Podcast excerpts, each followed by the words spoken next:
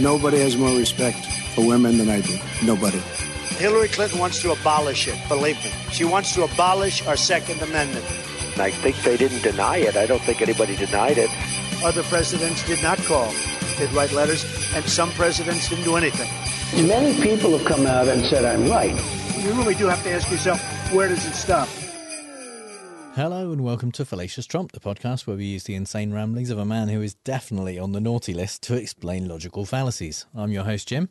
And I'm your other host, Mark. A logical fallacy is an error in reasoning that results in bad or invalid arguments. And the logical fallacy we're looking at this post COVID Christmas special week is the argument to moderation, also known as the middle ground fallacy or argumentum ad temperantium.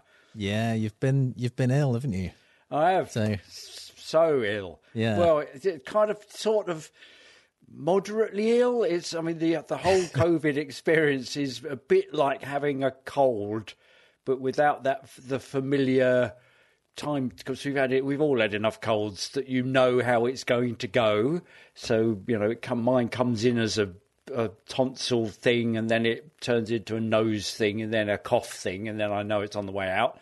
Didn't have any of that. It didn't do it in the right order, but I but I felt like having a cold, but also an out of body experience at the same time, and a temperature, and and then just and on top of that, you kind of get up to go and get something to eat for breakfast, and then that wipes you out for the rest of the day Yeah.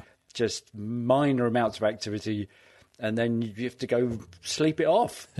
I mean, even sleeping was making me tired. It got to that, that you know, lying down in bed was a tiring thing to do, and that, and it just got boring after a while. And that was that was yeah. So couldn't kind of do anything. And that and that I think the out of body experience also is is probably what brain fog is, where you can't I couldn't concentrate on anything for any length of time because it just wouldn't make sense.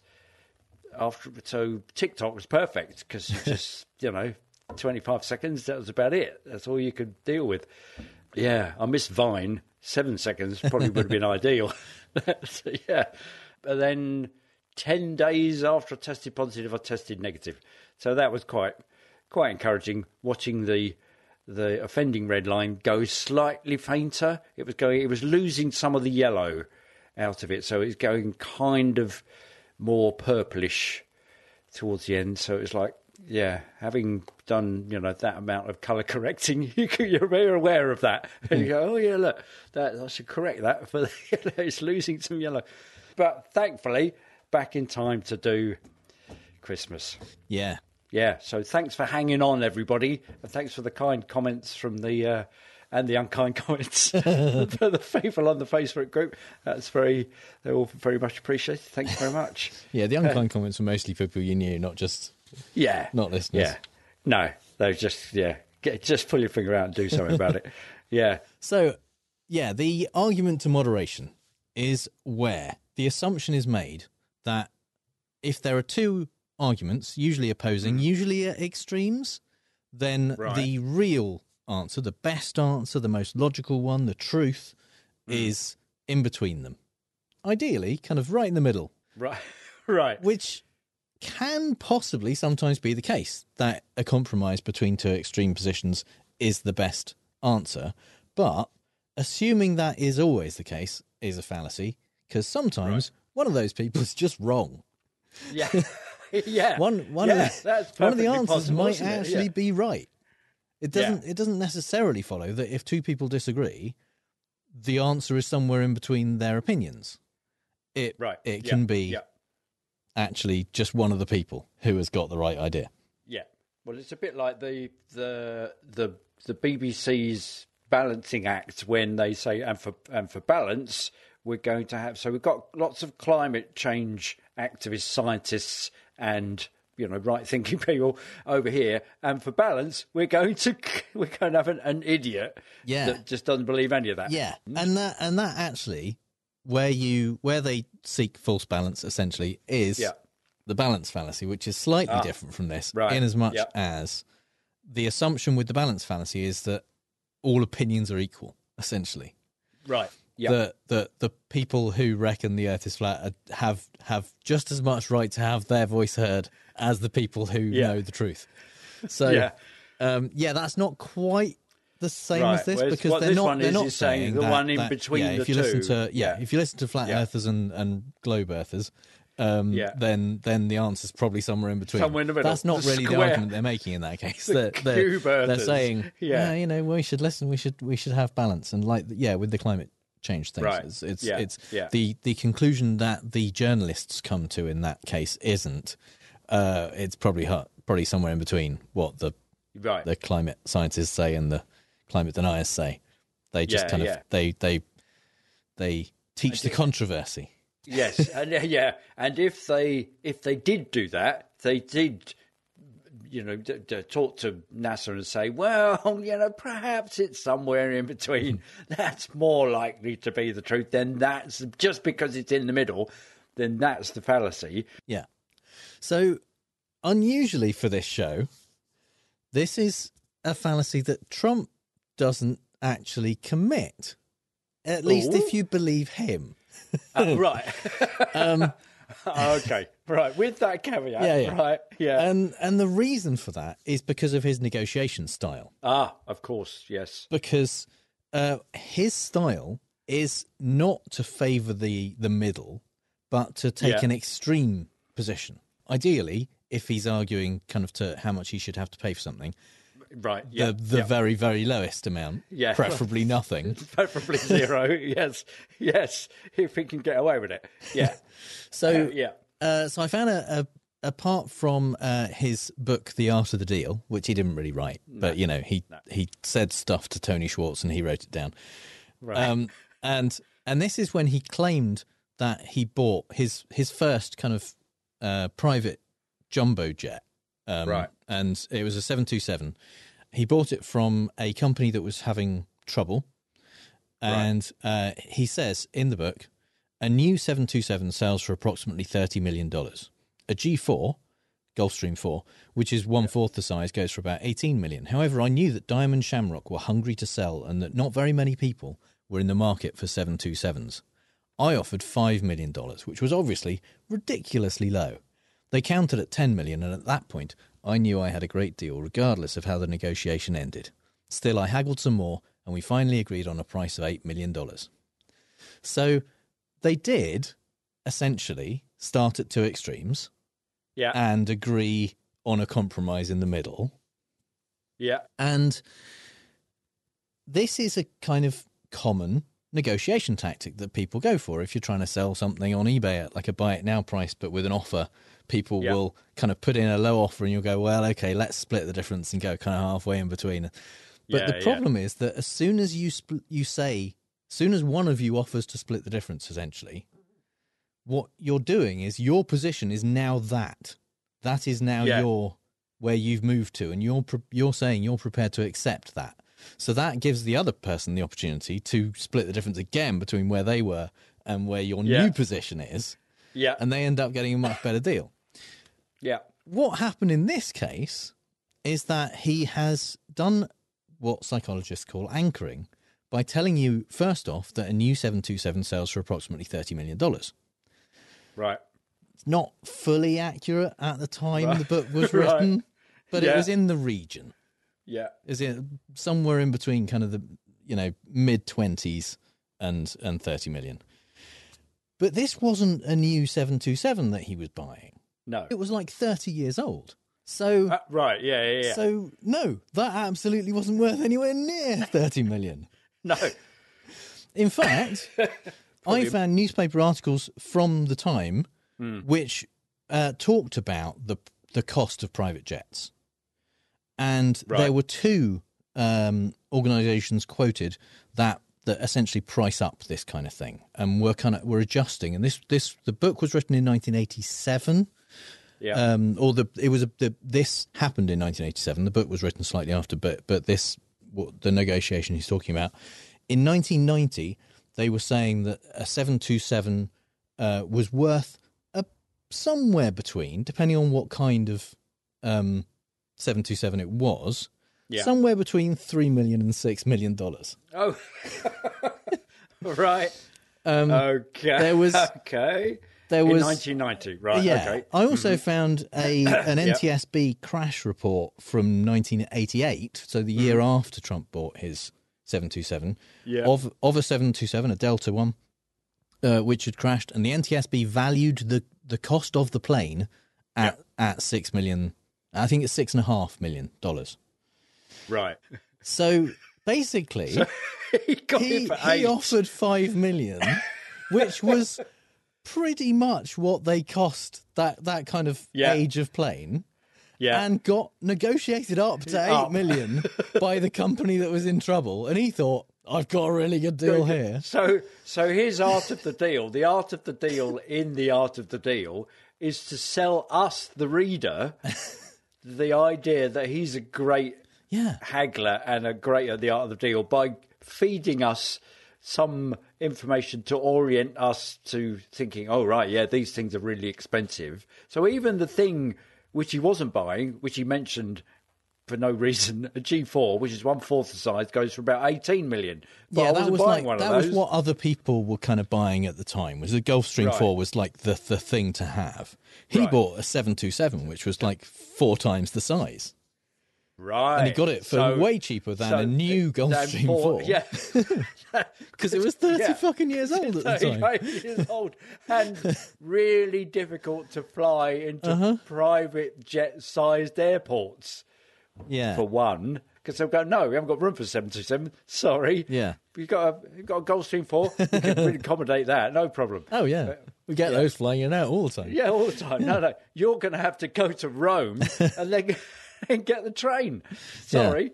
Yeah. So uh, I've I've read people who have said about negotiation that this is a, a kind of a common thing in that people don't know how good negotiators they are. People assume they're better negotiators than they Right. are, and the reason is because you never know what the other person was prepared to pay or go down to. Yeah.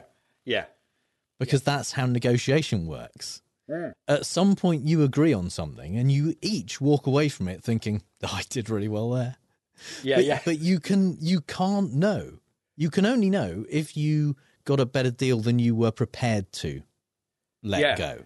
yes, exactly. Like if you if you had ten million to spend and you got it for five million, then I Yeah. guess you got a good deal. But it doesn't necessarily mean you got one over on the other people if Exactly, they were prepared to take two million. Yes, exactly. So they're doing as much as they can to Yeah. to hide their excitement. You know, their little fists drumming on the table, and they're like, going, "Oh my god, he's going to give us five. Yeah. Well, that's that. The the thing when you get those reports from people in your life when they come back from the shop and they have bought something, and you say, "Well, that's nice. How was how much was that?" And they Oh, it say was on sale. It was on sale. It was less than half price. Yeah. Well, how much was it still? Yeah, it, well, it's like, yeah, what is that? It's a piston engine. Yeah, how much was that? £400,000. but it was on half there. Or you don't get the price. You just get, uh-huh. oh my God, it got a real bargain. Oh, it was yeah. a bargain. Such a good deal. Yeah, yeah. It's a piston engine. Why did you buy it? I panicked. it was a bargain. Yeah, such a good deal. Other times, they you will say to somebody, "Well, that's nice. How much was it?" And they would tell you the price straight away. They go, "Oh yeah, it's five pounds in TK Maxx, TJ Maxx." Yeah, don't don't. It's just nice. Just leave it at that, unless it's very expensive, Uh-huh. and then you get the. Well, it was Yeah. four hundred percent less. No, I I do have a tendency to tell people, "Oh, this was I got a really good deal." yeah, How much yeah. it cost? It was really cheap. it was so, I got such a great deal. Yeah. Uh-huh. Meanwhile, the people over there in you know computer exchange are going, "Oh my god, we could have you know it's like one pound fifty. We had it on there. You misread it. It's one hundred and fifty dollars. yeah. So yeah, if if you believe Trump, he goes for the extremes. If you believe Ted Cruz, Yeah. Trump is perfectly prepared to compromise. This is what Ted Oh. Cruz said back when they were trying to negotiate the government shutdown situation Mm. around the the border security. Trump basically wanted 5.7 million billion billion probably. I don't know, a lot of money. he wanted the wall to be completely funded. It was 5.7 Yeah. billion he wanted for the wall Yeah. and said he wasn't, you know, he would veto any Yeah. funding proposal that didn't fully fund the wall. Yeah. And and Ted Cruz went on the Sunday shows and had this interaction with uh, Chuck Todd. I hope on Monday what we'll see is finally Washington coming together and opening up the government. What that's going to take is for the Democrats to move off the position that they've been taking so far of no compromise, no movement. Their extreme position, they've got to be willing to give in on. Does the president, though, need to move? He hasn't moved at all publicly, and it's not clear what, what the offers are uh, it's other than concrete to steel. Uh, Chuck, that's actually not accurate. The president has said over and over again, I've been in the room when he said it, that he's more than willing to compromise. He's more than willing to meet in the middle. I mean, that doesn't sound like Trump. No. and it's No. definitely not what he was saying publicly. Publicly, No. he was saying there is no movement. It's gonna the wall is going to be fully funded, and he said uh, on camera, "I am happy to to shut down the government for border security. Yep. I will take the blame on this. I will not blame you." Talking to Nancy Pelosi and Chuck Schumer. Yeah. Um, of course, he did blame them immediately. Yeah. but- oh, yeah. He did it in the in the White House. It was on. Yeah, yeah. Yes, he got in- really arsey with them. Uh-huh. Yeah. Yeah. Uh, but yeah, there was he was very very clear that he wasn't taking a penny less than five point seven billion Yeah. after costing the US about 11 billion by shutting the government down for several weeks. He Yeah. basically went completely back and took absolutely nothing. He he signed the, the bill that the Democrats had put through weeks before that had no funding for the wall whatsoever. Um, but yeah, he was he was not prepared to compromise no matter what Ted Cruz says. and and he and he didn't. So in insofar as he didn't shift his position a, a little, he Yeah. shifted it entirely, and I didn't include it at all. And in in the case of the wall, Yeah, if you believe, as I happen to believe, that that spending billions to replace the existing border that was there yeah, yeah. with with a, a taller border that you can just hand drugs through because there's big holes in it yeah, um, yes, is it's big enough if- to put a you- seesaw through. if you think yeah. that's a waste of time yeah, and money then Yeah. a compromise where you waste only two and a half billion isn't a good compromise. No. Not wasting any money is the right answer. is the right answer. Yeah, the thing Yeah. in the middle where, where you say, "Well, okay, you want five billion,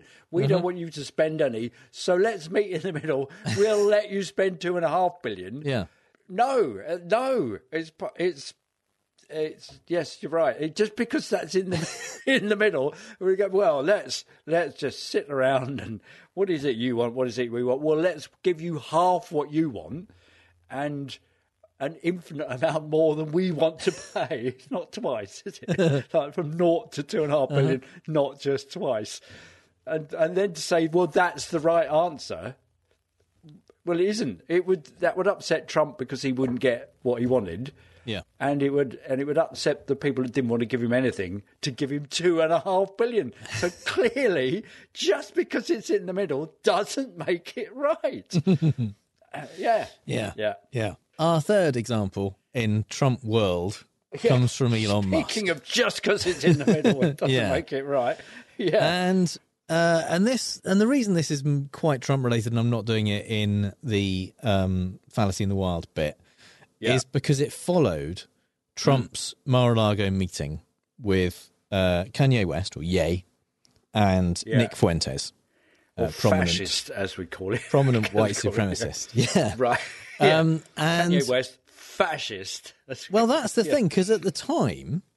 right. Trump defended himself, and and other prominent Republicans defended him by saying he didn't know that Nick Fuentes was going to be there. Right. Kanye, he agreed to meet. You know, he knows Kanye. He agreed to meet with Kanye. He he came Yeah. over for for food and brought this anti-Semite with him. Right. Um, and Trump Like- doesn't like know a- him, never like met him. Normally, Yeah. people bring bottle of wine, Absolutely. some flowers, some chocolates, something like that. You know, something to go with the bill. No, I brought an anti-Semite. yeah, And Oh, you? Okay, supposedly- yeah. Should I put it in the fridge? Or Supposedly, just- Ye was there to to ask Trump to be his vice president because Ye's running for president. Yeah, yeah, yeah. Um, Yeah. And yeah, the, so the thing is, all of the defense came out of, of like, yeah, this this awful anti-Semitic white supremacist Nick Fuentes. We didn't know he was going to be there. We don't agree with what he wants and, and all of that stuff. Yeah. They they were not at any point saying Trump shouldn't be meeting with Ye, who is Yeah. exactly the It's same, as that. Yes, exactly. Yeah, but a lot more famous and a Yeah. good deal richer. And to the extent that he then this was about a week before he went on Alex Jones's show Right. and just talked about how much he loves Hitler for like two Yeah. and a half hours. Yeah. It was insane to the point. It was so insane. Alex Jones was Told him to was shut up. was Yeah, like, oh. I don't know, this is a bit strong. Not really happy about this. Alex Jones. He, yeah, Yeah. he was like, yeah, he was saying, you know, he he said things like, um, Nice, there's nice there's smart uniforms. there, yeah, there's, there's there's a lot of people uh, who you know d- deserve a lot of praise, especially Hitler, and and Uh-huh. um, Yeah. yeah, and and Alex Jones was going, yeah, but you know, people people call you a Nazi, that that's just not right, is it? And he, and Ye was like, no, I'm a Nazi. I love Yeah. Nazis. Nazis are great. Yeah. Yeah. I I love lots of things about Hitler. Uh, it was fucking insane, and wow. uh, Ye had recently got his Twitter account back because of um, Elon Musk's randomly but- applied um, free speech absolutism, Yeah. where yeah. he where he thinks that some people should have the right to do and say whatever they want, and other people he's going to do something about it if they do, uh, like and full of like trackers jet. that kind of thing. Yeah. Yeah. Yeah. Um, but in this case, Ye tweeted a swastika inside a Star of David thing and a few do. other things like Yeah. that. And and Elon got rid of him again off Twitter. He he decided that was a step too far and that Yeah. he should have his Twitter account taken away. Obviously, people on the left weren't upset about that. No. People on the left are upset about a lot of the other stuff that Elon's been doing on Twitter. Yeah, but not that. People Yeah. on the far, far right, like Nazis, Right. right. were upset that Ye had been censored in this way for Yeah. just being a Nazi. And, Yeah. um, you know, what harm have Nazis ever done uh, Yeah, to yeah. anyone? And yeah. Well, yeah, especially in the hands of Ye. I Yeah. mean, what harm has he Yeah. ever done? Uh, So, um, so basically, at that exact moment, Yeah. everyone was pissed off with Elon for different reasons, and Yeah. he tweeted, "You know, Twitter is being fair when extremists on far right and far left are simultaneously upset. Twitter aims to serve eighty percent of people who wish to laugh, learn, learn, laugh, and engage in reasoned debate." So the assumption hmm. that he has, it seems, from the beginning of that tweet, is that if people on both sides are angry with you, Yeah. you're probably in the right place. Yeah. But he's not in the middle. He's No. he's He's way he's down to really the right. far on Yeah. the right. Yeah. It just happens Yeah. there are there are people even further to the On right. to the right him. that are upset. yes, exactly. Yeah, like even, even Attila the Hun is going, wow, that's a little Yeah. bit extreme. Yeah. It's not. It, you know the compromise between Hitler wanting to kill all the Jews and everyone else saying don't kill all the Jews isn't kill half the Jews. That's not the Yeah. right answer. No, no, no. I mean, it's a bit like it reminds me of when Greg Dyke was the uh, Director General of the BBC. He famously said, "If politicians on both the left and the right get upset with us, then we must be doing something Yeah. right." Yeah. And And that's not well, necessarily really, true. Not necessarily true. No, because uh, really, are you representing the the the middle that don't get upset with you? Is that what you're saying? So, mm, mm, yeah, If you run a pizza restaurant yeah, and there's people who think that pineapple on Pineapple's pizza fine. is Yeah. a completely reasonable thing, and Yeah. there's right thinking Yeah. people who believe that pineapple on pizza is an, an abomination, yeah, and you shit on a pizza, yeah. you've upset everyone, but you're not. That's not the right thing to do. yeah, no, no, that's right. And now is the time, I think, for Mark's British politics corner. So it's quite it's quite interesting um, the the employment of the notion of middle ground and the the fallacy of using that as a kind of uh, a diversion technique, and I think that's how it's used in British politics. There's this notion that the well, like like Musk's eighty percent of people, there's the British people who won't stand for this, and I think um, whoever's in the Republican Party of any note said the American people won't stand for this, and Biden says the American people won't stand for that, and I'm serving the American people, and that's that's the kind of it's a it's a camouflaging technique. It's a, a blindsiding technique for sneaking something through based on the idea that what you're doing is dealing with all the people in the middle, and that's therefore the right thing to do. So I'm coming at, at it from that point of view. Um, in January of this year, Labour the Labour Party called for a windfall tax on the billions of pounds of profits made by the energy firms. And in fact, Keir Starmer in Question Time, not Question Time, Prime Minister's Questions at the time, quoted the head of British Petroleum BP calling called the energy crisis a cash machine for his own company. And so what Labour was suggesting that this would pay for a freeze on the price of energy because the price of energy had gone up and beyond the um, reach of many people to pay it. So, and as a consequence of that, as amongst everything else, the price of fuel had gone up. They were making money hand over fist. So the Labour Party suggested that they tax those profits in order to pay for a freeze. There will be a national freeze on the uh, energy, so the energy companies wouldn't miss out because the government would subsidise the uh, the payment by ordinary citizens by taxing the very profits that the energy companies would make. Quite a neat and costed exercise. But this is a bit too extreme a position for the Tory party. That's at one end of the the spectrum. The other end of the spectrum is let's not do anything at all. Let's do nothing. And that was the kind of the preferred position which we got an insight into when Liz Truss was running to be um, the the prime minister for 44 days and be elected by the right wing. She was saying we're not going to tax these profits. We're all about profit. Profit is a good thing. People will cease to invest if we tax their profits. So we're not going to do that.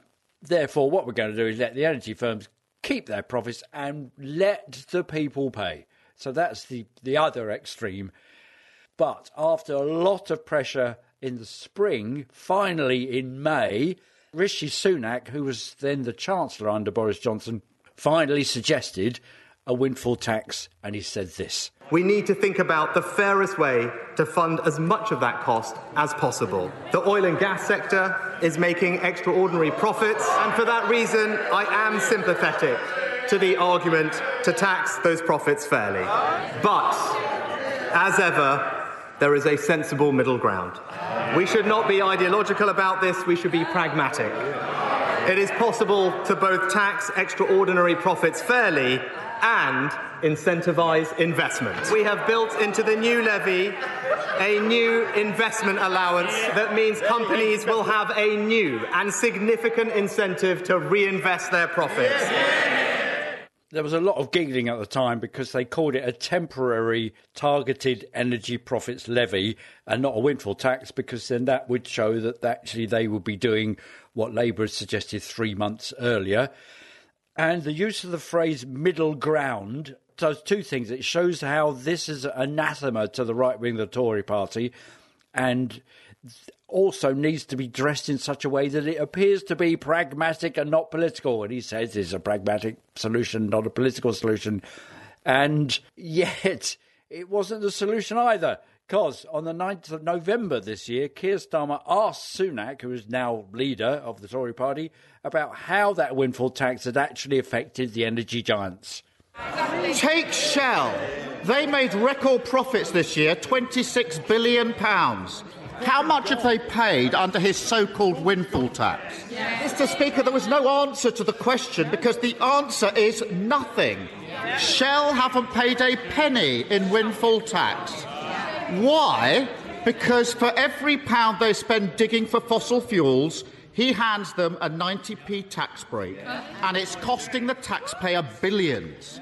So the compromise that they suggested, which was the middle ground, so yes, we're going to tax these people. We're going to. It's going to look like we've adopted the middle position, which is to actually effect this windfall tax, but to appease the right wing of the Tory party and to be seen to be the the party of business. We're going to offer an incentive for people for the energy companies to invest. So in taxing their massive profits, all the companies had to say was, "Yeah, we're going to invest this." Mm-hmm. So they got a ninety percent Yeah. rebate. So they didn't pay any windfall tax at all. It just looked like they did. So the the position between let's do nothing whatsoever and let's actually tax the fuck out of them so that they get paid from their own profits, which seemed to be perfectly reasonable, probably the right thing to do. They adopted the middle ground, which was to make it look like they were doing that, but also frig it so that they were getting their money back. And that's been the tale of the reason why Norway has made a massive amount out of North Sea oil and Britain hasn't. So basically, the middle ground turned out in Sunak's case to be a cover up for not finding any solution whatsoever. So, the, in the second example, we're returning to my thesis about the um, the BBC holding the middle ground, the balance fallacy versus the uh, appeal to moderation. So here's Mick Lynch, the leader of the RMT Rail Workers Union, interviewed by Mishal Husain on BBC Today programme two days ago, I think. She's asked him to enumerate the cost of his striking members' sacrifice in terms of wages. You've said they're making a sacrifice. What's wrong with putting a number on it? Well, why do you need that number? Because I'm interested in the level of sacrifice. But We're in why the aren't you a- interested in what Network Rail and the government are doing to working people across this country, What's- impoverish them what- what's- every what's day? You put these lines that are directly taken from the propaganda from the other side. You never show any admiration for the fight that working people are putting up in this country, for the rebalancing of our society. You never criticise the super rich for what they're doing and what they're doing to nurses, what they're doing for the postal workers. And you never seem to take an impartial view on the way that this society is balanced at the moment. So I think what he's doing is rejecting the line of questioning as the vis a vis the need to reveal how much people are sacrificing in terms of pay. He's as an extreme view at one end, and he's saying that's an extreme view punted out by the right wing press, and it, and it is. You know, they're, they're kind of uh, they're trying to demonise Mick Lynch by saying, well, you're making these people sacrifice in the way that they demonised the miners in the 80s for going on strike for a year against the, the Thatcherite uh, machinations to destroy the unions and or to destroy anything that's more powerful than the Tories themselves. The Tories really don't like other people having any power whatsoever. So even though they're shit at being in power, they don't like other people being powerful and representing lots of other people in a kind of altruistic way. They think it should be attached to profit. So the right wing media is trying to demonize Mick Lynch in saying you're making these people give up their wages during an economic crisis. And that's on one end of the spectrum. And I think what Mick Lynch neatly does in appealing to some moderation on the part of the BBC, what he neatly does is is illustrate the other extreme of the views by saying, "Why aren't you talking about the sacrifices that working people are making every day at the hands of exploitative employees who are, um, you know, uh, uh, perpetuating the un, the unbalance of the economy in in Britain today. It's a very neat trick insofar and, and he's and he is extremely good at it.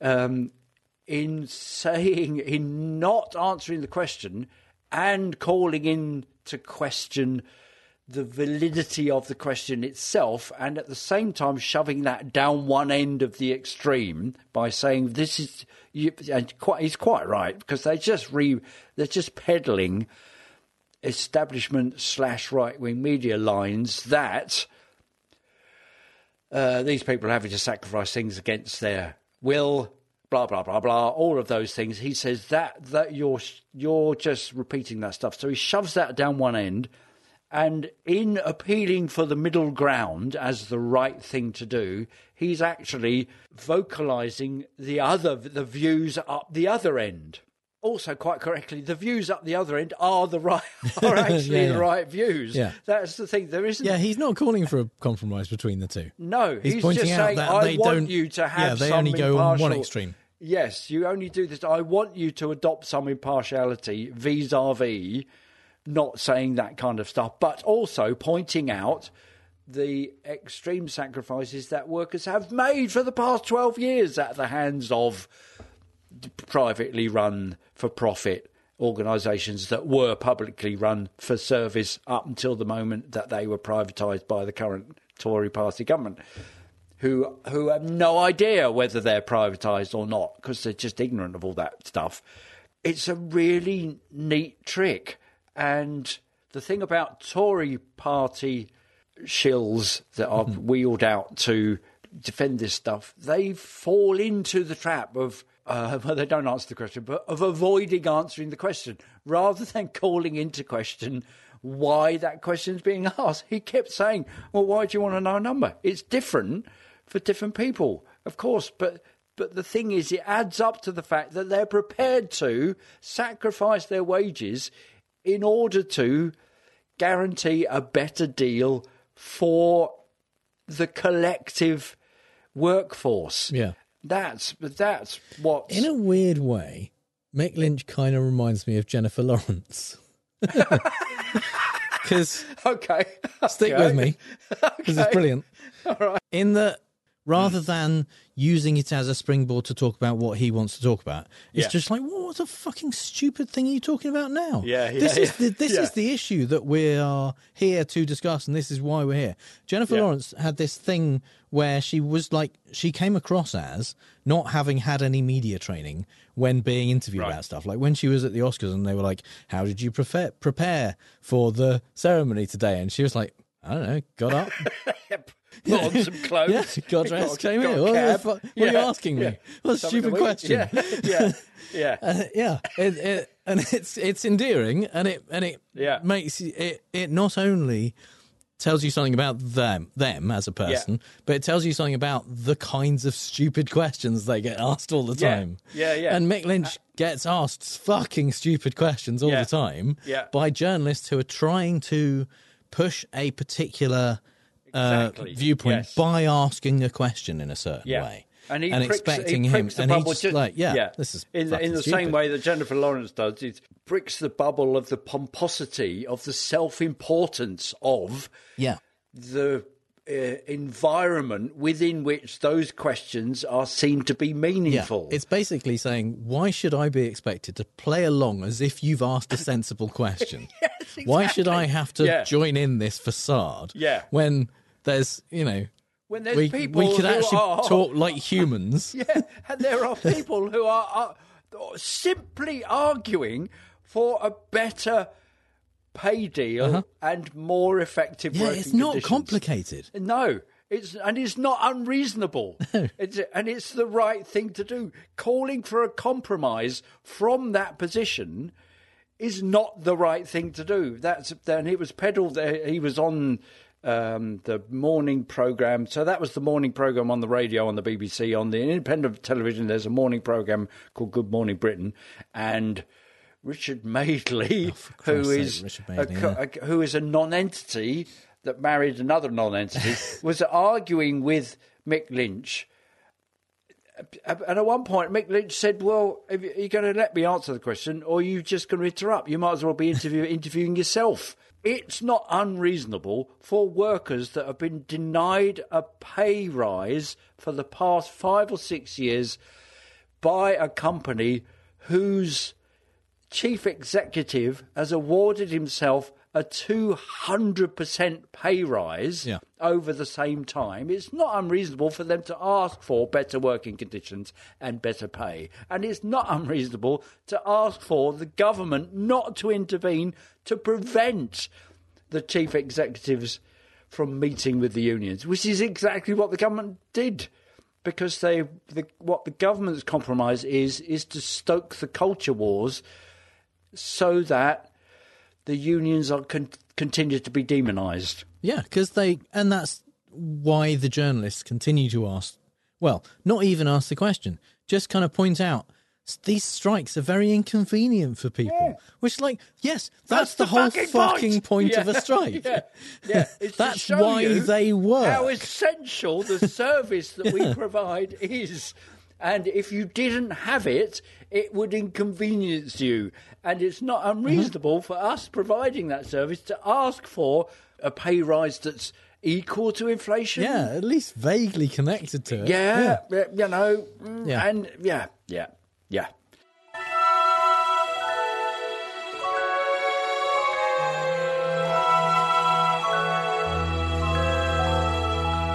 I'm dreaming of unbiased cognition,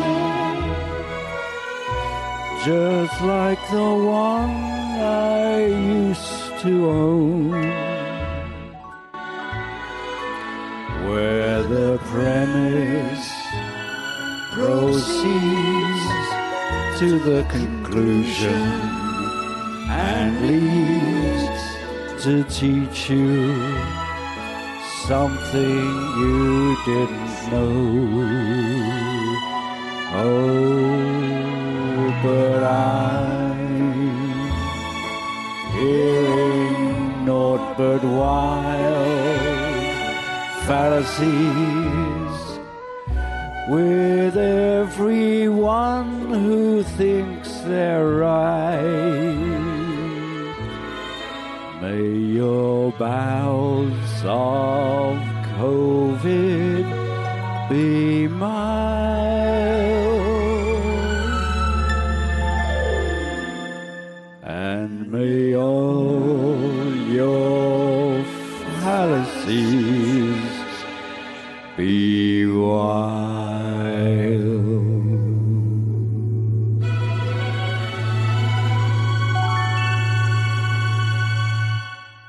Bing Crosby there, of course, with White Christmas. Beautiful. so, in the fallacy in the wild, we like to talk about the fallacy of the week from a non-political perspective, and this week our first example comes from Lost in Space. Yay! This is the '60s original TV series Lost in Oh, Space, the proper Yeah. one, Yeah, yeah. yeah. not not the We're not compromising film. on that. There's no middle ground on that. either. or, or, or the more recent remake series. And uh, this episode is all about prejudice. Right. The Robinsons are visited by an alien who they inexplicably find very handsome um, and is, is dressed all in gold. And Yeah. Dr. Smith, Zachary Smith, f- finds him very, very charming, Oh, he's charmed. utterly taken in by this Right. guy. Only the young girl of the family is is has is any the wiser about this guy. Yeah. But mum is also quite skeptical. But he tells them that he is uh, on this planet. He's come to, to the planet to to kind of essentially have a duel with a, another alien who is very vicious and nasty, and they shouldn't kind of treat him nicely at all. They should they should Right. assume that he's a bad guy.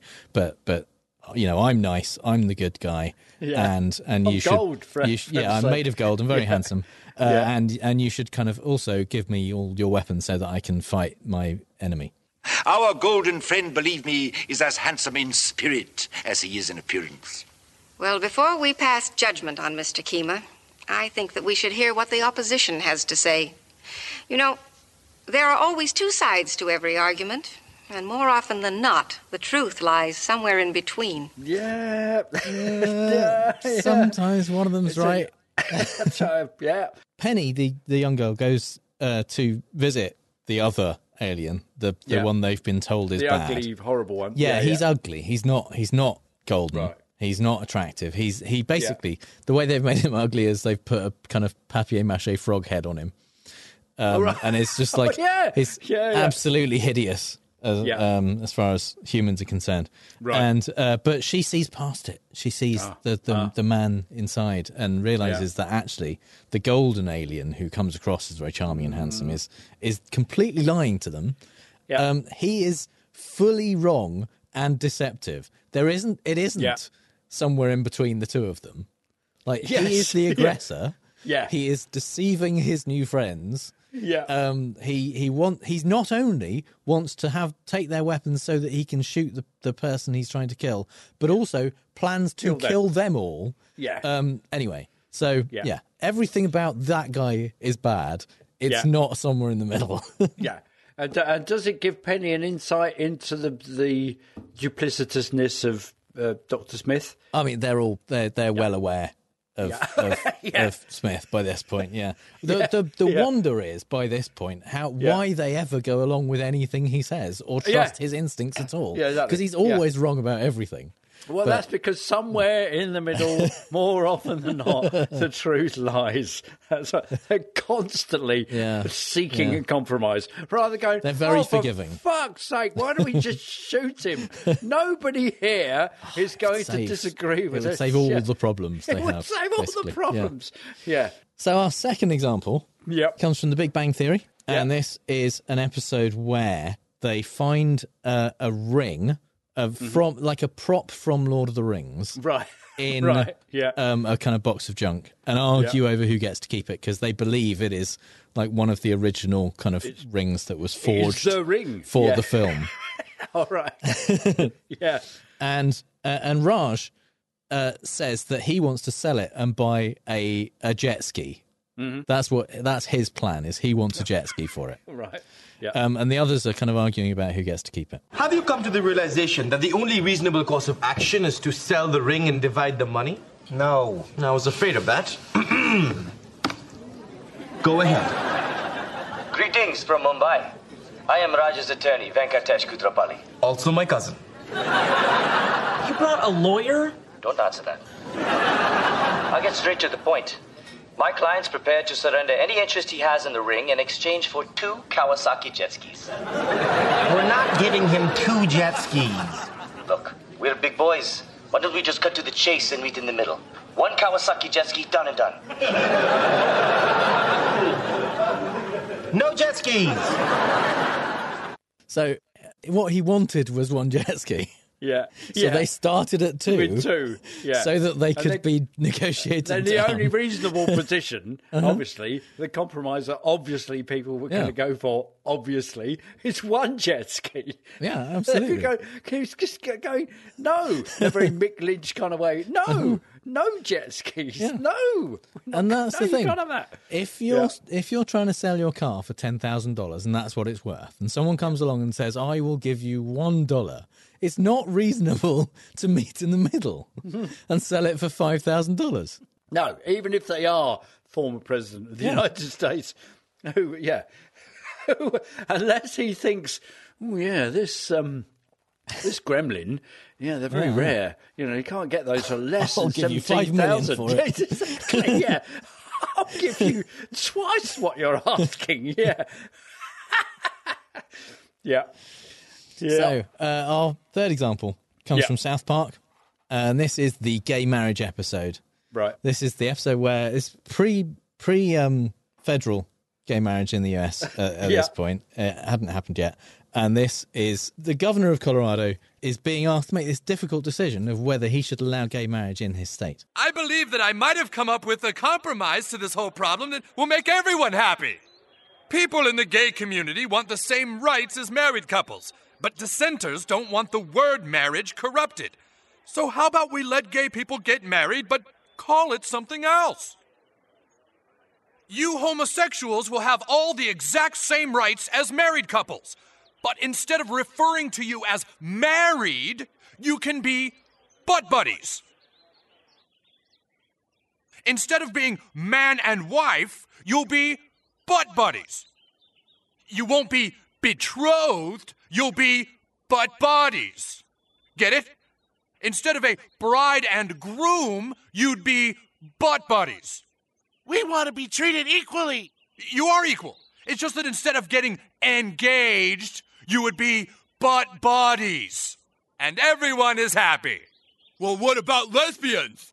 Well, like anyone cares about fucking dykes. Oh, God, I was sure that would work. sure that would work. yeah. So, uh, yeah, in attempting to find a compromise Yeah. between between people who just want to have the same rights as everyone else and Yeah. and the assholes who want to stop them from having those rights, uh, he doesn't make anyone happy. Yeah. So that, and again, it's that it's the same. It's the, that I'm very pleased to say Rishi Sunak is using the same techniques as Uh-huh, absolutely, yeah. in in saying that this is the compromise, and and then selling you something that isn't a compromise at all. It's it's it's not. It's still something that negates your rights and adds insult to the injury of not having equal rights. My other one was my email signature says the truth lies not in one of the disputed views, but in some third possibility, which has not yet been thought of, which we can only discover by rejecting something assumed as obvious by both parties. And I suddenly thought, in researching this episode, ooh, perhaps that's a an appeal to moderation. That's the middle ground fallacy, is that it's we can only find the truth by rejecting either of the truths that are assumed Yeah. as obvious by either end of any particular argument. Mm. So you're going to start using that as your email signature now? Uh, Yeah, I, and I might no, I might just add in brackets, or is this the appeal to middle ground fallacy? I think I'll do that. Yeah. Yeah. or put a link to this episode in it. Oh, there you go. Yeah, Yeah, yeah. yeah. Or is it? Link? yeah, yeah, yeah. That's probably the safest way to do it. That's the safest way. Yeah, it's the only reasonable. It's the only reasonable compromise. So we're gonna we're gonna play fake news, folks. I love the game. It's a great game. I understand the game as well as anybody. As well as anybody. Yes, it's time for fake news, the game where I read out three Trump quotes, two of which are real and one I made up, and Mark has to figure out which one is fake news. You see, at one at one end of the, when playing this game, which we have for hundreds of episodes, a hundred and tens of episodes. At one end, there's Trump and his madness, and my wish to have nothing to do with giving him any more oxygen to promote his lies any more than, than necessary. And at the other end, there's the wish to wheedle out any fakery in all its forms. So I've kind of gone for a happy medium, which I've realised has involved just like plain guesswork in in my attempt to that. So, which just goes to show that when you're trying to reach compromise, all you have to do is guess. Well, that's it. You're Yeah. in luck because oh, this episode does Yeah. not feature Trump in this section because oh, thank God for that. it's Christmas and we like to Yes. we mix it up a bit at Christmas. Yeah. Different games, and this as a special Christmas treat. Uh huh. I'm giving the opportunity to to win three whole points. Oh my God! I could get up and beyond the the, the medium compromise. right? Yeah. maybe. Yeah. So Okay. um, there is a there is a fella on Twitter who Hmm. we have talked about before, Mhm. who is one of Trump's most faithful, loyal acolytes. Uh, Right. He's a man called Nick Adams. In brackets, Oh, yes, alpha yes. male. Right. That's how he styles himself. in case anyone's in any doubt. Uh-huh. Yeah, yeah. Right. Okay. Yeah. And he Mhm. tweets the most banal, untrue, bullshit, Yeah. just pandering, ridiculous. It's to the point where Mm-hmm. it's indistinguishable from parody. There are people who are Right. absolutely convinced that this Twitter account is parody. Yeah. And the only way I, I know it isn't, or at least I'm like 90% sure it isn't, is Right. is that he is like he frequently appears on his Twitter account in kind of selfie videos that he does himself. You know, it's it's definitely him. It's definitely his Right. account. And if he is doing a parody, he is fucking committed to the bit. he has written multiple books about Trump. He is he is like Trump appointed him to the board of the Woodrow Wilson International Center for Scholars, which is a fucking joke, in 2020. Right. Um, he he is fully in for Trump, anti-LGBT, and like supported Amy Coney Barrett's nomination, supported Brett Kavanaugh. Right. He's really, really committed. If it is a bit, but it, he's so insane. Right. It could still Right. maybe be a bit. It It, could could- it be. might. I'm not absolutely ruling it out. Yeah. So- yeah. Okay. okay. What I have is a series of tweets by him. Yeah, I have yeah. three um, sets of three, and each Okay. each set, one of them is one I made up. Right. Okay. So, set number one, Right. Yeah. tweet number one. Yeah. Prince Harry is a beta male who takes instruction from his wife and has never been to a Hooters. Because that's the mark of an alpha male. It absolutely is in Nick Hooters. Adams' view. Yeah. Yeah. Yeah. It's like his favourite place. Right. Uh, Right. Tweet number two. Let's face it, it's the only way he's going to get near to a girl. Yeah, yeah. Yeah. Yeah. Uh, number two, Herschel Walker was one of the strongest candidates for US Senate in recent history. Right. And Right. uh, statement number three, Yeah. Jon Voight is a better actor than Tom Hanks will ever be. Audiences hate woke beta males. Jon Voight's played some woke beta males before woke beta males were. He's play, yeah. okay, right. Okay. Mm. Uh, Prince Harry's a beta male to take instructions from his wife and everything.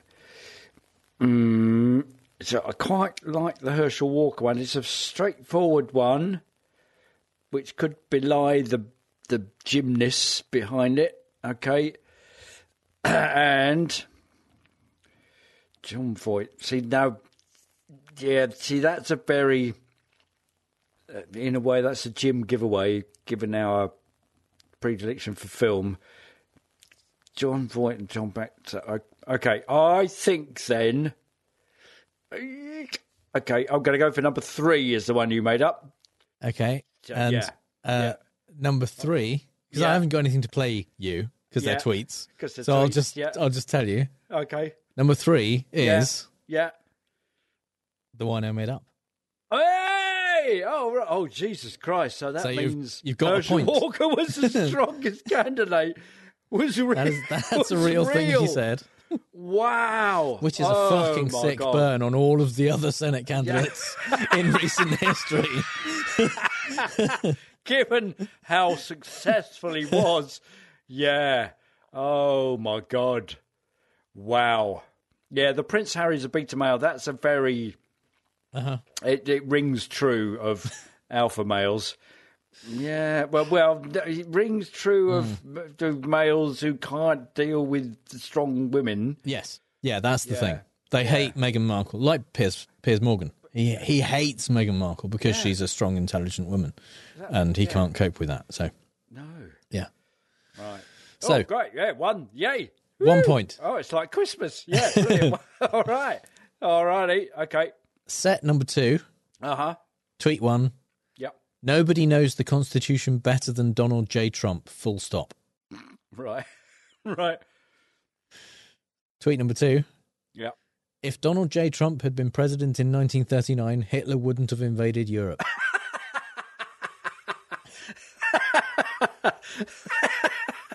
I think Ye would disagree. yeah, yeah. Well, actually, reading that out to Kanye, he kind of it's a bit like when Spock says something to a computer and makes it makes Yeah. it self destruct. Uh-huh. That's a that yeah. If you said that to Kanye, it would just explode, wouldn't he? And statement, uh, Right. tweet number three. Yeah. Alpha males should strive to have a better relationship with their butcher than their wife. strive. It's a very odd verb to use there. got to put the work in to your relationship with your with your butcher. butcher.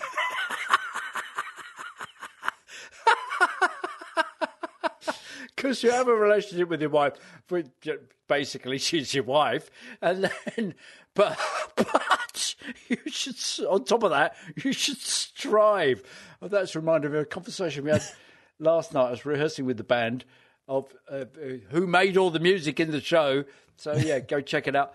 And uh, Ian, the singer, was telling us how he he strives to have a good relationship with the people that collect his trash, the bin the bin collectors, and uh, and goes and, and gives them a Christmas bonus, and consequently. They will. ta he could put anything out, and they would take it away, like you know, old Like a dead body. Dead body. Exactly. that was my first thought. One of those suspiciously rolled up carpets. Yeah. Oh, it's just an old carpet, a bit lumpy carpet, is it, Ian? Yeah, yeah. You will take that. No problem. Yeah. Just shove it in the masher. Be fine. Yeah. Yeah. Alpha male should strike. Okay. Knows the constitution. I think that I really like the Donald J. Trump should be president. That. Mm, hmm. Okay. In that in that one, I got a terrible feeling that I'm choosing the one. I nobody knows the constitution. I think that number two is the one that you made up. Okay. Because it's such a, but it's because it's a good gag. And number two Yeah. is Yeah. fake news. That's the one I made up. Oh, what? It's like You're yeah. on fire. Oh, see, yeah, yeah. Oh my God! So, so that means you should strive to have a better relationship with your butcher than your wife. It's a real thing. Uh-huh. Oh dear. And also, see the one, the thing that nearly tipped me to number one was full stop. I wondered. I wondered if it Mm. might. Mm. Yeah. Yeah. But he is Nick Adams, as Yeah. as American as apple pie, is Australian, which is why Ah, well, why he said Yeah, uh, he's yeah. he's uh, Australian by birth, American by choice. right. Okay. yeah. Right. Okay. Bring Okay, it so- on. Number so, three. number three. it. Yeah, yeah. Stay, uh, tweet number one. Mhm. I'm in Europe right now, and the people here love President Trump. The media is lying when they say President Trump's policies are not popular here. Right. Tweet number two. This morning, I was asked if I wanted oat milk in my coffee. I informed the girl behind the counter that it's not physically possible to milk an oat and immediately left the coffee shop. I will never return. Oh, I bet they're really sad at its disappearance. Right. Milk and oat. right. Tweet number Right. three. Right. Melania Trump is the most impressive female world leader since Cleopatra, and it's not particularly close.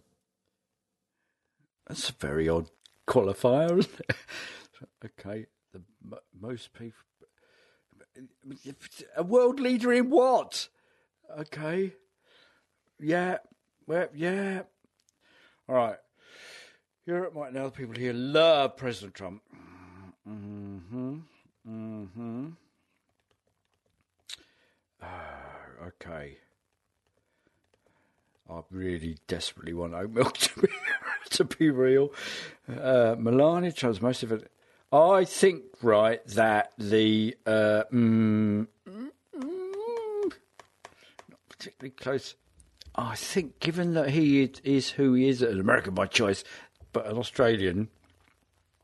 All right, okay. I think mm, I think number three is the one you made up. Impressive female world lead world leader since Cleopatra.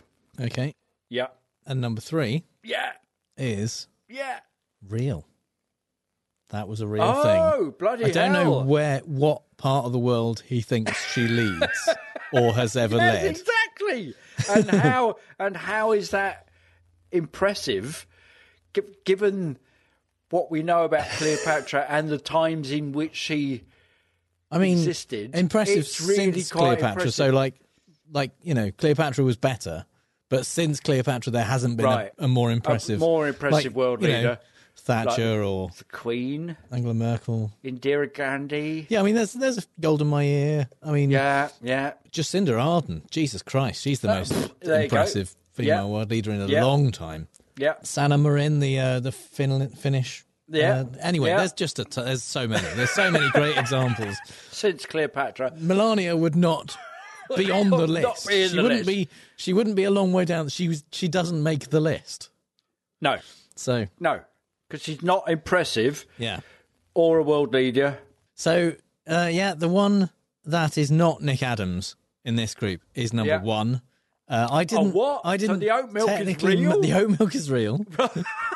I mean, it didn't happen. That no, it was just a thing he, he made up. But Yeah. yeah, I didn't make up number one. Number one Yeah, is uh, another Trump sycophant called Brigitte Gabriel, right, right.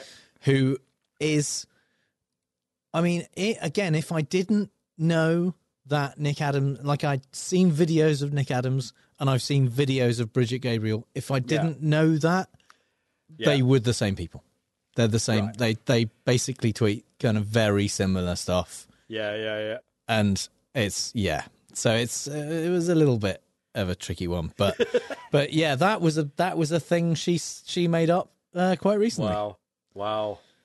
Um, Yeah, yeah. and and all the Europeans on Twitter instantly went, "That's bullshit." That's bullshit. Yeah, yeah, yeah. I don't know who you talk to, but yeah, nope, we don't. Nope, we don't want that. Thank you very much. Whereas Melania, one of the world leaders that we can't fail to be impressed by.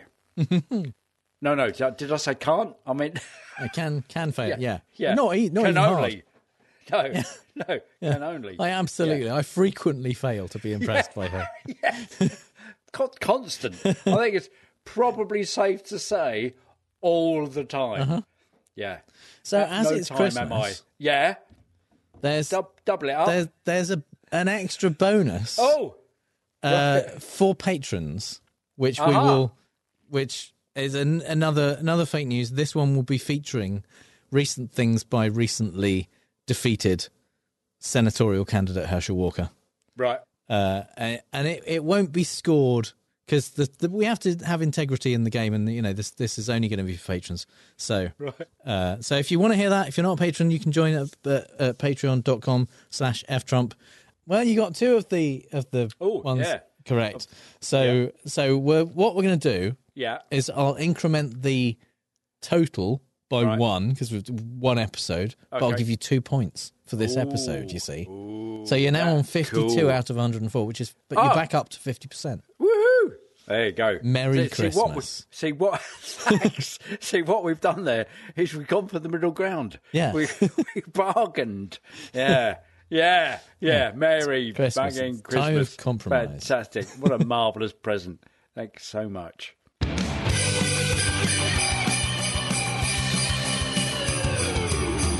So it's time for the part of the show that this week at least is called Jack Smith is not a logical fallacy. It's such a cool name as well. It's kind of like it's like No uh, nonsense. Yeah, just exactly. It's, yeah.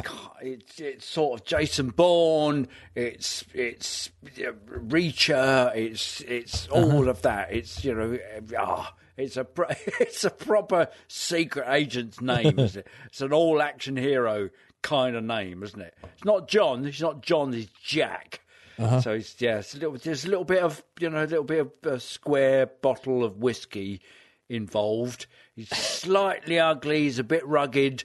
He's an all-action hero. He's a he. He looks like a scary motherfucker. Actually, I know. he's he's and quite young. He's been Yeah. doing it for thirty odd years. It's- when yeah, uh, yeah, when yeah. it was first announced. Yeah. um, they the they grabbed a photo of him wearing Yeah. this kind of purple fronted outfit, and and people on Twitter were like, "Oh, is he like a, a an enterprise captain or something?" and and And then, and then people who'd actually looked it up were like, "No, that's the outfit he wears for prosecuting war criminals at the Hague." yeah, yeah, yeah. It's no, no messing about. exactly. Kind of okay, yeah. So, all right, all right, we're going to get another one. It's going to be another kind of Mueller kind Uh-huh. of guy who's just going to be a bit, very, bit circumspect and kind of go, there are, there's no examples of where we couldn't say that they didn't do blah, blah, blah, blah. No, no. He's prosecuted war criminals at The Hague for a decade. That's, Yeah. Yeah. chief prosecutor in Yeah. the International Criminal Court in Hague. Yeah. So yeah, he he knows what the fuck he's doing. He's- he's he he's has done. He has carried Yeah. out some very complicated prosecutions. Um, he has not shied away from bringing prosecutions where there wasn't like a guaranteed win to happen. It was like, Yeah. you know, this this is a thing which needs to be adjudicated in court, so I'm going to bring it anyway, and we're going to do it. Yeah. Yeah. Um, and uh, yeah, he was appointed essentially when Trump announced that he was running for president because Merrick Garland was uh, ensconced in various um, investigations against Trump, basically the January 6th and the Mar a Lago ones in particular. Yeah. And uh, at that point, it became politically difficult because realistically, Trump is going to be running against Biden. Uh, It, there's an appearance of impropriety, no matter how Yeah. Yeah, yeah, uh, yeah. how it's done. Which, so at that point, if, if that was the Republicans, they'd just go, "Yeah, what the?" Oh, fuck? yeah, yeah, absolutely, Whereas the Democrats going, ah, "Yeah, looks a bit dodgy." Yeah, yeah, yeah. So, We so at that point, that. Yeah. the the sensible thing to do is to put someone else in charge of this uh, investigation, Yeah. who is separate from the DOJ. Essentially, he's separate from Merrick Garland. He's uh, Merrick Garland uh, uh, appointed him, has the ability to fire him. But would have to make a, a good case as to why he would have to go to Congress basically if he wanted to fire Yeah. him and and argue why uh, Jack Smith had not done his job properly or had not been performing his duties. He he can't just say, "Yeah, you're not doing it anymore. I'm taking over." Yeah. Um, and Congress can't fire him either. Uh, the only person who can fire him is the Attorney General, and and again he he has to show cause. He he kind of is allowed to get updates from Smith of how the investigation's going on, what's going on, but he isn't overseeing the investigation. Smith is in charge of it. right. So that kind of separates it out a bit, and it means that the person who Biden appointed isn't in charge of the um, the investigation, and and Right. he's got quite a broad scope in, in the investigation. He has he has been es- essentially assigned to look at the Mar-a-Lago documents case, Mhm. where Trump stole secrets and took them back to his golf club, and uh, the January sixth insurrection. Yep. Um, and things that come out of that investigation, including potentially obstructions into those investigations, uh, fall under the scope of the stuff that that uh, Jack Smith is is allowed to look at and and encouraged in a way to prosecute Yeah. if he finds crimes. Um, and that is one of the ways in which this is quite different from Robert Mueller and his investigation, because his scope was quite artificially narrowed by Rod Rosenstein, um, the the acting Attorney General at the time, or Deputy Attorney General, I think, at the time, um, who who it came out after the whole investigation had had various conversations with Mueller, kind of narrowing his scope and saying he was really only allowed to look at kind of basically whether they could prosecute Trump, which right Mueller kind of went into it with the OLC memo, the Office of Legal Counsel memo, saying you can't indict a sitting president, kind of having that already decided for him, Mm. and Mm. so his his report became. Here are crimes he committed. here's here's the memo that says we can't prosecute him. There's not a lot I can do about it. Yeah. Um, Yeah. Kind Yeah. of saying, you know, Congress do something about it. Congress, you know, take the next step. Yeah. For Smith, none of that is the case because his Right. his scope is more broad. He's allowed to bring in um, other uh, crimes that come up in the course of what he's looking at, uh, and also there's no uh, there's no Office of Legal Counsel memo that says you can't indict a former president. That's Mhm. fine. Mm-hmm. Hasn't been done before, but there's no there's no legal reason why it couldn't be done. Yeah. And um, one of the other main differences is that when Mueller was brought in, uh, he essentially had to form a team and an and a, an office of investigation and start from scratch and look at everything himself. And everything was separate to what the DOJ were doing. Smith has been brought in essentially to oversee the investigations that the DOJ have already been running Right. with. Yeah. Yeah. So he is taking over that team, supervising that team, and running the the, the investigation from this point on. Yeah. Yeah. Um, so there is an infrastructure already there. There's agents there. There are there are you know people who know what they're talking about. He seems to already know what he's talking about, based on the stuff he's been doing so far. Yeah, he's kind of wasted no time, has he? That the the bit that amused me is that he was supposed to take up the position um, some weeks ago uh, earlier, but he he suffered a bicycle accident. So he's based in the in the Netherlands, which is a bicycle friendly place. it's flat and and to have suffered a bicycle accident sufficient to prevent him from leaving the Netherlands and coming to the States. It's got that's how badass he is. Hmm. how Yeah. fucking fast must you have been riding, and how dangerous to suffer a bicycle in what's a bicycle friendly. I mean, the the when you try and cross the road in Amsterdam, for instance, it's, it goes pedestrians, massive bike lane, then the trams, then the cars, and then the other way, the cars, the trams, and the bike lane, and then pedestrians. Yeah. So you've really got to be doing something absolutely outrageous to suffer a bicycling accident sufficient to stop you leaving the country. I mean, That- it didn't. It yeah. didn't stop him for long. No. um, and and it didn't stop him from getting involved almost immediately. Yeah. Uh, like within, uh, I think within a week of being appointed, he sent a letter um, to the Eleventh Circuit. This is the um, the Judge Aileen Cannon who had given Trump the the special master uh, Yeah. Raymond Dearie on his uh, documents case, um, citing anomalous jurisdiction, which she basically made up, and the and the Trump team didn't even ask for, despite her basically going.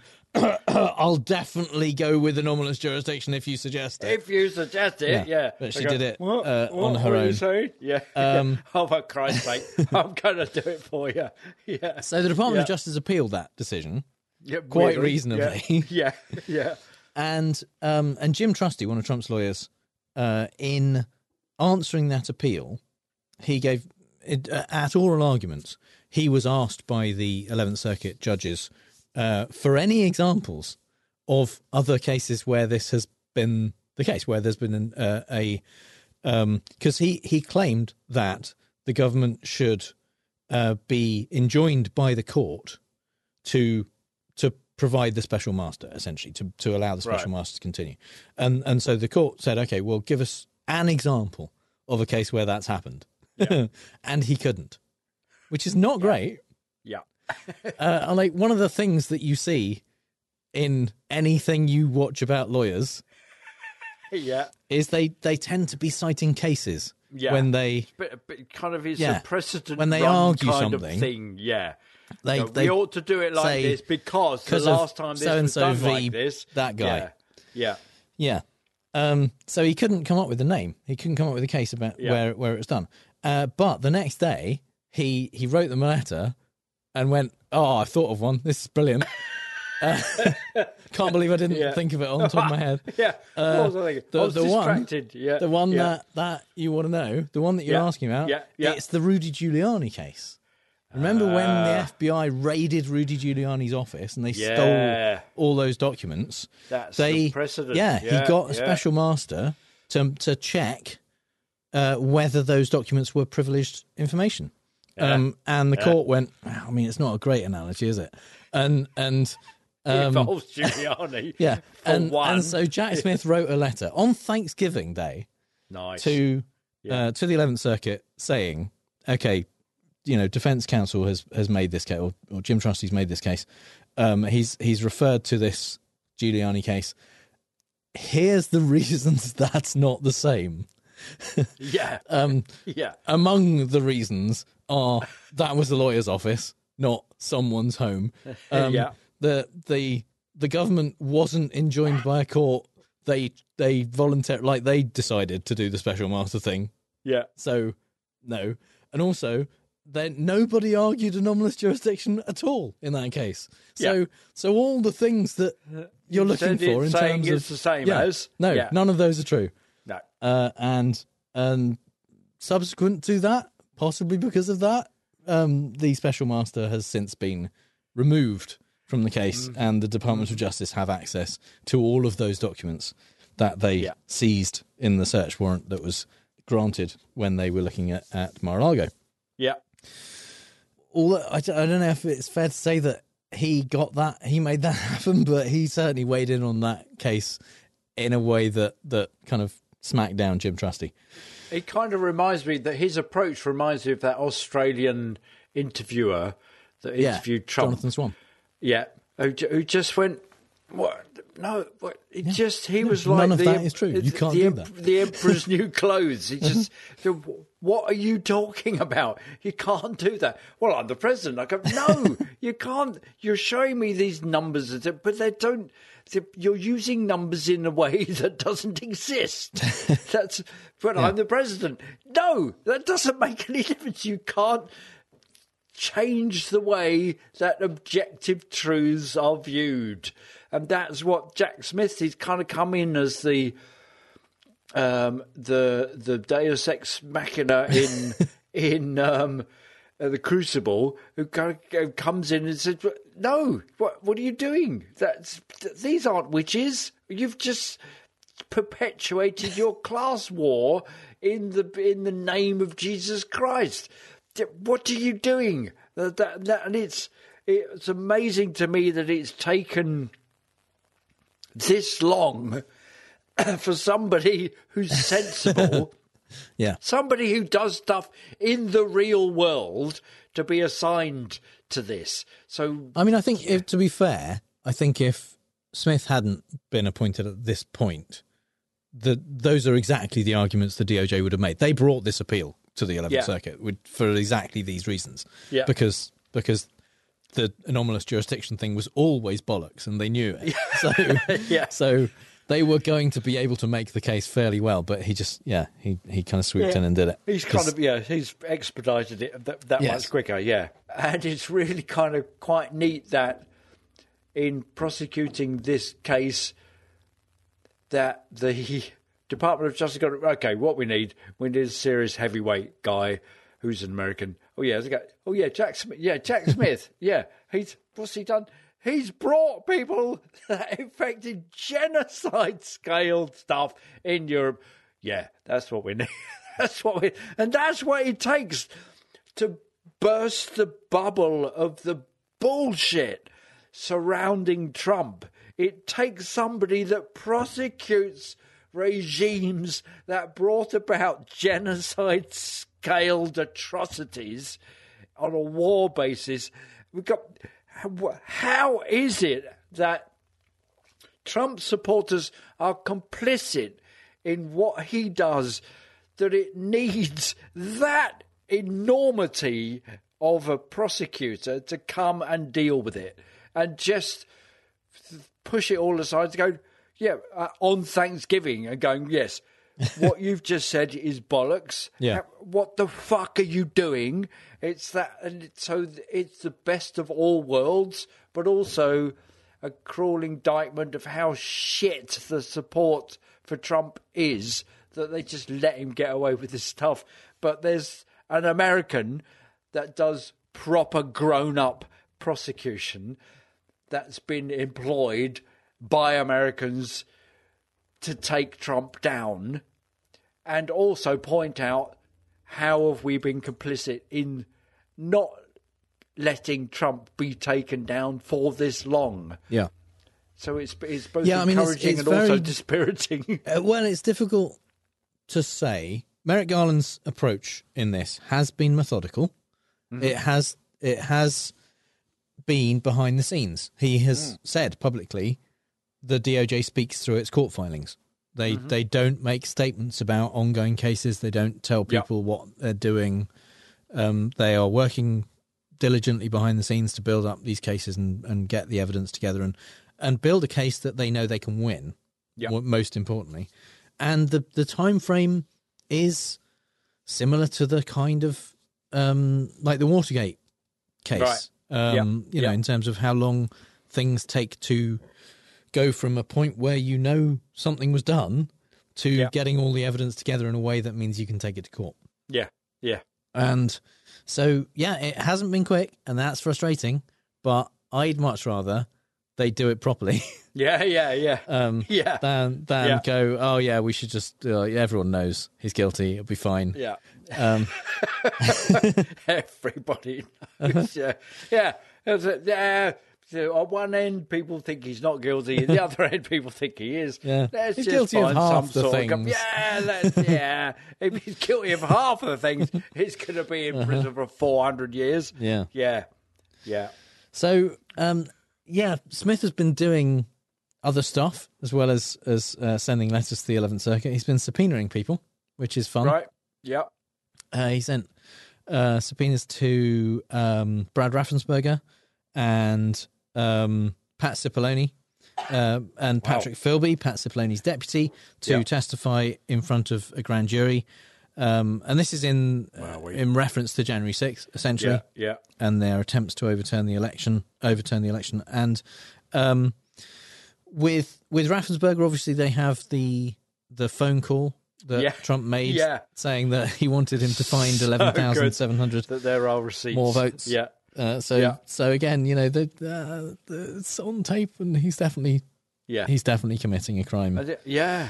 And Um, you think, well, why is why has nothing been done about that? I mean, it ha- it's, again, now? they've been they are the, the, the people in in um uh in Georgia have been have been working on that. There is a a, a separate investigation underway, apart uh, aside from the federal investigation that's going on uh, in Georgia and into that case.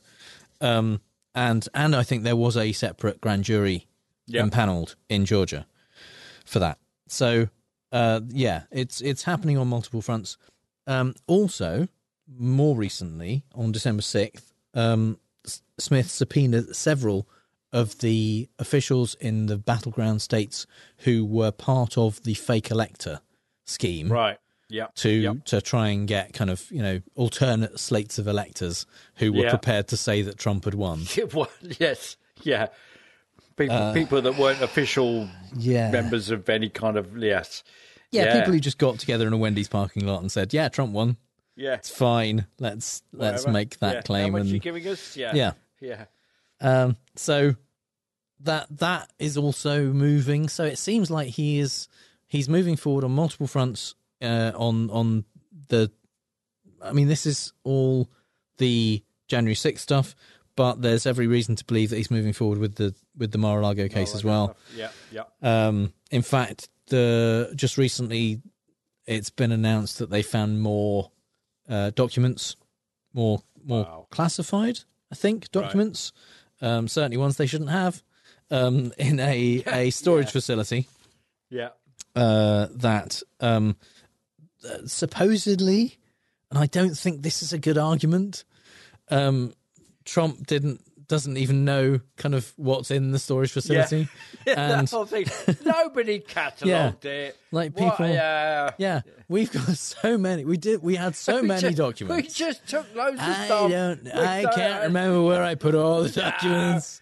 Some of them, Ig- you know. Yeah, ignorance, ignorance, no defence So- in the eyes of the law. Yeah. Yeah. So Yeah. Um, basically, at the point a few months ago, after the the raid on Mar-a-Lago, Yeah. the search warrant, Yeah. the DOJ asked again for assurances that they had definitely now got all of the, the secret yeah. documents. Yeah. Have we got everything? Because Yeah, yeah. previously Trump's lawyers had signed a thing saying, "Yeah, we totally given, we've looked everywhere, we've given you everything." Yeah. And they went, "Well, you know, we just we had a quick look and we found like hundreds of them." uh, so Oh, can you check again? There. Oh, we didn't know you were meant. We should look in there. yeah, yeah, yeah. Um, could you? Just, yeah, yeah. Could you just check again, maybe? So based, Yeah. Uh, apparently, at least partly on that, um, the Trump organization hired a an outside team to do a search of Yeah, Um, people with eyes. yeah, yeah, uh, of, yeah. of other facilities Yeah. owned by Trump or, or leased by Trump or It's whatever. that kind of that. Have you ever watched that show where people buy the storage facilities, yeah. the Yeah. abandoned ones, and you go, oh, I can't remember what it's called. It's that Storage Wars, or there's a few of them. There's Yeah, different yeah. ones. It's going to turn up on that. There'll be a piece of camera going. Yeah. yeah, yeah. We bought this thing as abandoned. We just Yeah. opened it. It's just full of paper. we don't know what Uh-huh. it is. There- there- there's some guy with a mullet who's reading it, and going. This says top secret on here, Wilbur. oh, nah, nah, that's not that's not worth anything. It's, it's a, only VCRs in there or some eight tracks. We surely we could sell those. Yeah, Yeah. Exactly, So, um, that. Could you just look again? yeah. So yeah, the the um, additional two two additional documents with classified markings were found in this facility Wow. in Florida, and now they're pretty sure they've got everything. Yeah. yeah, yeah. Well, I guess it's a kind of toss up between the, the National Archives going, well, we're expecting, you know, 400 weight of this Uh-huh. stuff. You have three truckloads. We've only got two truckloads. There's probably a Yeah. truckload missing somewhere. Let's go look at the catacombs below Mar-a-Lago. Well, you know, the, yeah. Three yeah. truckloads, zero truckloads. The truth is somewhere in, Somewhere in the middle. middle, Mm. often, yeah.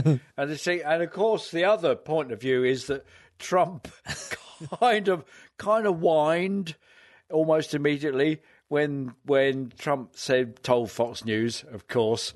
That you know it's not acceptable. It's so unfair. It's so political. And he go, well, well, uh, why is it? It's so unfair. It's, it's so unfair. Honestly, you can't I even- don't want it.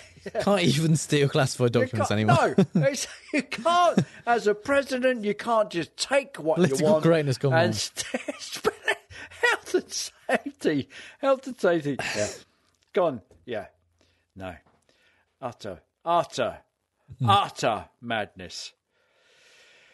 And finally, some things we really don't have time to talk about this Christmas episode.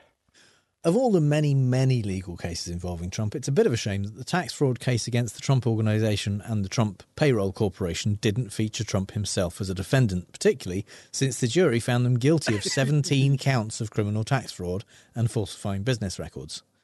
So the Trump Org is a convicted felon, but we'll have to wait a bit longer to say the same about Trump, since CFO Alan Weisselberg insisted on claiming Donald didn't know anything about the checks Trump signed to pay for Weisselberg's grandchild to go to a private school, or the rental agreement Trump signed for Weisselberg's luxury apartment. While it's nowhere near as good as Trump getting convicted of anything at all, it's not nothing. On top of the roughly $1.6 million of fine, the Trump Org will have to declare the fact that it's a felon any time it wants to borrow money to buy or develop any property, which is the kind of thing that makes banks stop lending you money. The verdict also makes it very clear that it's possible to secure a conviction against something Trump shaped, despite the ever present danger of at least one red hatted nutter being on the jury. in what might be seen as an allegorical parallel to the question mark hanging over the future of Gareth Southgate as manager of the England national football team, having managed not to win the World Cup by missing several penalties again, RNC chair Ronna McDaniel may be out of a job after three stints. Stints during which her team lost the House and the Senate, the presidential election, and in the midterms her team fell far short of expectations. Still, I guess it could be worse. There could be someone who fancies their chances in the role who's as stupid and ill suited as, say, um, oh, I don't know, that my pillow fat Rupert Pupkin guy, Mike Lindell. That, what? That, wait a minute, I'm, I'm just checking my notes. Yeah, yeah. Yes, he's reckoned he's standing. In an online interview with Steve Bannon, Lindell said, in true Trump fashion, I'm all in. And one of the things that one of the big donors said to me, he said, Mike, everyone wants you to be head of the RNC. Some of them just don't know it yet. Well, it looks as though he's truly got the RNC running through his veins. After all, he was seen at the White House after January's 6th attack with a paper with the words Insurrection Act and martial law if necessary on it, and the House Select Committee investigating January 6th subpoenaed his records, and more recently, the FBI served him with a search warrant two months ago. And at the time, agents seized his cell phone. So either he's a perfectly qualified shoo in for the job, or Ronna McDaniel can be feeling a little more confident about staying for a fourth term. In more Trump isn't going to prison yet, but this doesn't hurt legal news, Oath Keepers founder Stewart Rhodes and co defendant Kelly Meggs were found guilty of seditious conspiracy for their part in planning the January 6th insurrection. Naturally, we can't talk about Stewart Rhodes without mentioning, in the words of the Guardian article about the verdict, that he wears an eye patch after accidentally shooting himself in the face. but arguably more importantly, he shot himself in the foot by putting so much of the planning in writing with his many, many text messages playing a key role in the conviction, along with a recording the FBI obtained of him saying his only regret was that they hadn't taken rifles with them on the day because if they had, they would have hanged Nancy Pelosi from a lamppost. Surely you'd need rope for that, not rifles. Yeah. This is the Yeah. first seditious conspiracy conviction for almost three decades, but it probably won't be the last since four other members of the Oath Keepers go on trial this month. Crucially, Rhodes didn't even enter the Capitol on January 6th, so what the prosecutors in this case have shown is that they can get a conviction against people who fomented the insurrection even if they didn't take part in it, which is exactly the kind of result that should scare certain other insurrection mm-hmm. fomenters. On December 13th, the Respect for Marriage Act was signed into law. It requires the US federal government and all US states and territories to recognize the validity of same sex and interracial civil marriages in the United States and protects religious liberty. As Indiana Republican Senator Todd, who votes for the act, said, Dignity and respect are not a zero sum proposition. We can and should strive to ensure all citizens enjoy them in equal measure. The Respect for Marriage Act moves us closer to that ideal. But it didn't stop him receiving letters of censure from the local Indiana Republican Party who want to have the right to determine whether the legality of same sex, interracial, or interreligion marriages can be overridden at their state level if they feel like it. Nor did it stop Laura Ingraham from ranting on Fox News that it was a bill that moves to restrict freedom of religion and freedom of speech, even meaning whether you're Catholic or evangelical or maybe Muslim, any serious person of faith, you will not necessarily have the right tomorrow that you had yesterday. No, Laura, you're wrong. That's the opposite of what it does. It secures marriage and religious rights so they don't go the same way as Roe v. Wade. What it actually does is take away your rights on the right to take away the rights of non cis, non WASP people you just happen to not like and think you know better than. Of course, you have the right to whine your ranty, biased, homophobic, racist opinion, but we have the right to call you out on all your fractal wrongness. If you consume mainstream media, you definitely won't have heard of a thing called the Twitter files. I'm reliably informed by responsible journalists such as Tucker Carlson, Dinesh D'Souza, and Charlie Kirk that woke leftists at Washington Post, MSNBC, and the like have actively suppressed stories about the most explosive evidence ever uncovered of election interference, First Amendment violations, and bombshells that prove every conspiracy theory Trump followers ever theorized was undeniably true. It's definitely not the case that the reason that the lamestream media have ignored the Twitter files is because they're a series of boring internal communications that reveal no new information to anyone who's paid even the slightest attention over the past few years. The Twitter files, as Elon and his minions seem determined to call them, started as a 36 tweet thread by Matt Taibbi about Twitter's suppression of the Hunter Biden laptop story. As listeners to this show will already know, Twitter disabled links to the story in the New York Post due to their policy against hacked material and doxing, and then looked into the specific case and reversed their decision the very next day. This inability of Twitter's users to follow a link to a story for a day apparently lost Trump the election, leading to him calling this week for a termination of all rules, including the ones in the Constitution. Which seems like a bit of an overreaction.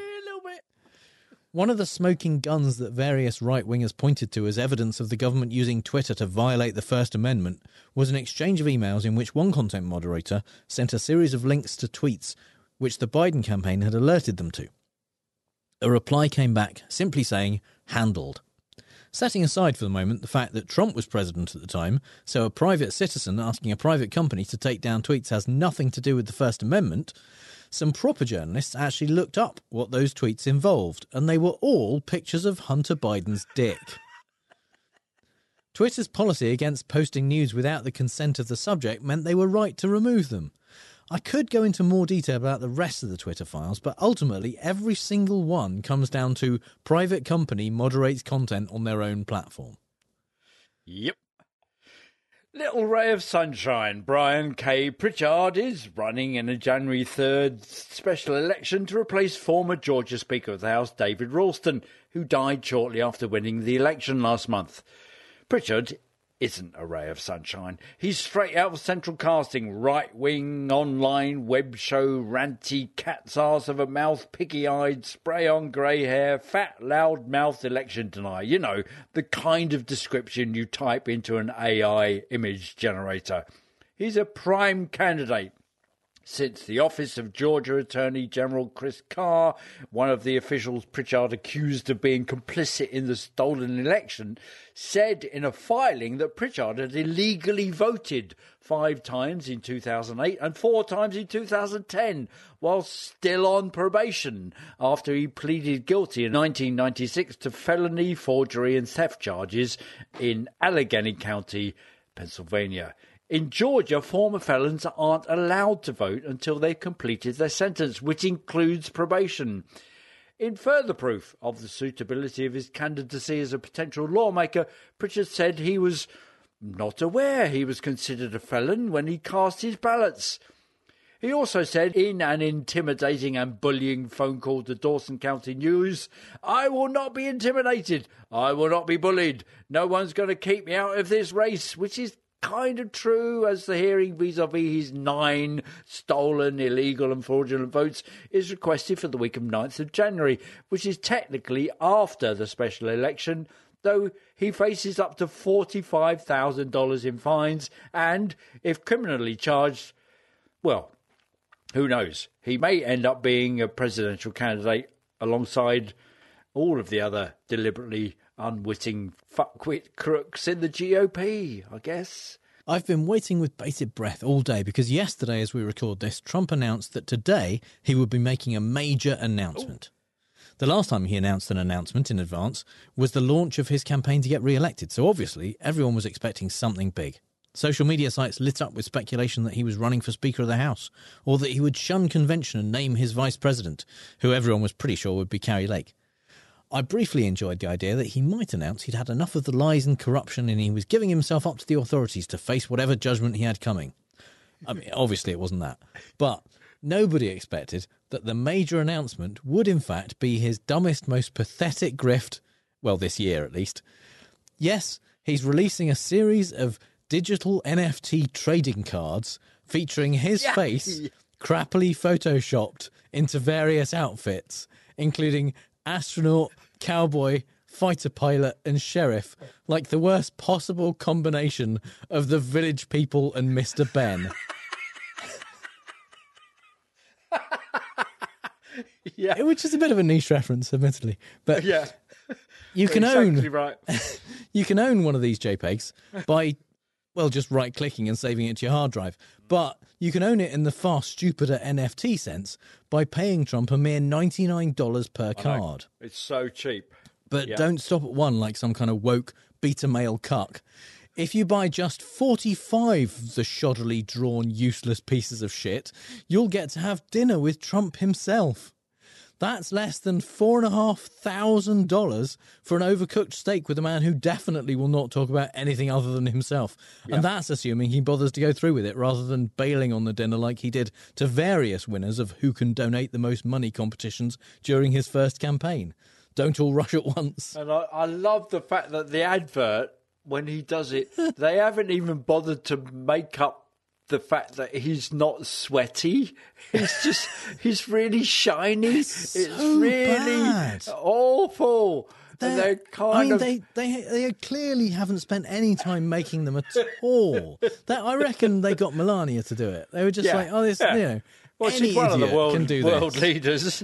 yeah, but it's got it's okay. If Marvel were going to do so, forget about Time magazine. You want to end up on the front of Superhero Weekly, Marvel magazine. So just Photoshop your face into some rippling pecs. I mean, basically, laden. if they had, I don't know if they have them in America, but in in Britain, certainly in the seventies, at seasides they had these things with like big, big bits Oh, of yeah. cardboard with Yeah. paintings on and a hole Yep. for your head. Yep, yep. So you put your head through, and someone takes a picture of you, and you look like a mermaid or a Yeah, Cowboy or, or whatever. being held by a fat, overweight. that. If if couple. they'd done Yeah, that, yeah, it would have been more- significantly better more quality. Convincing. They were terrible, and they're terrible because you can never get your face in the right. They're, they're awful. And they would have been that much, so much more convincing. shit. That's brilliant.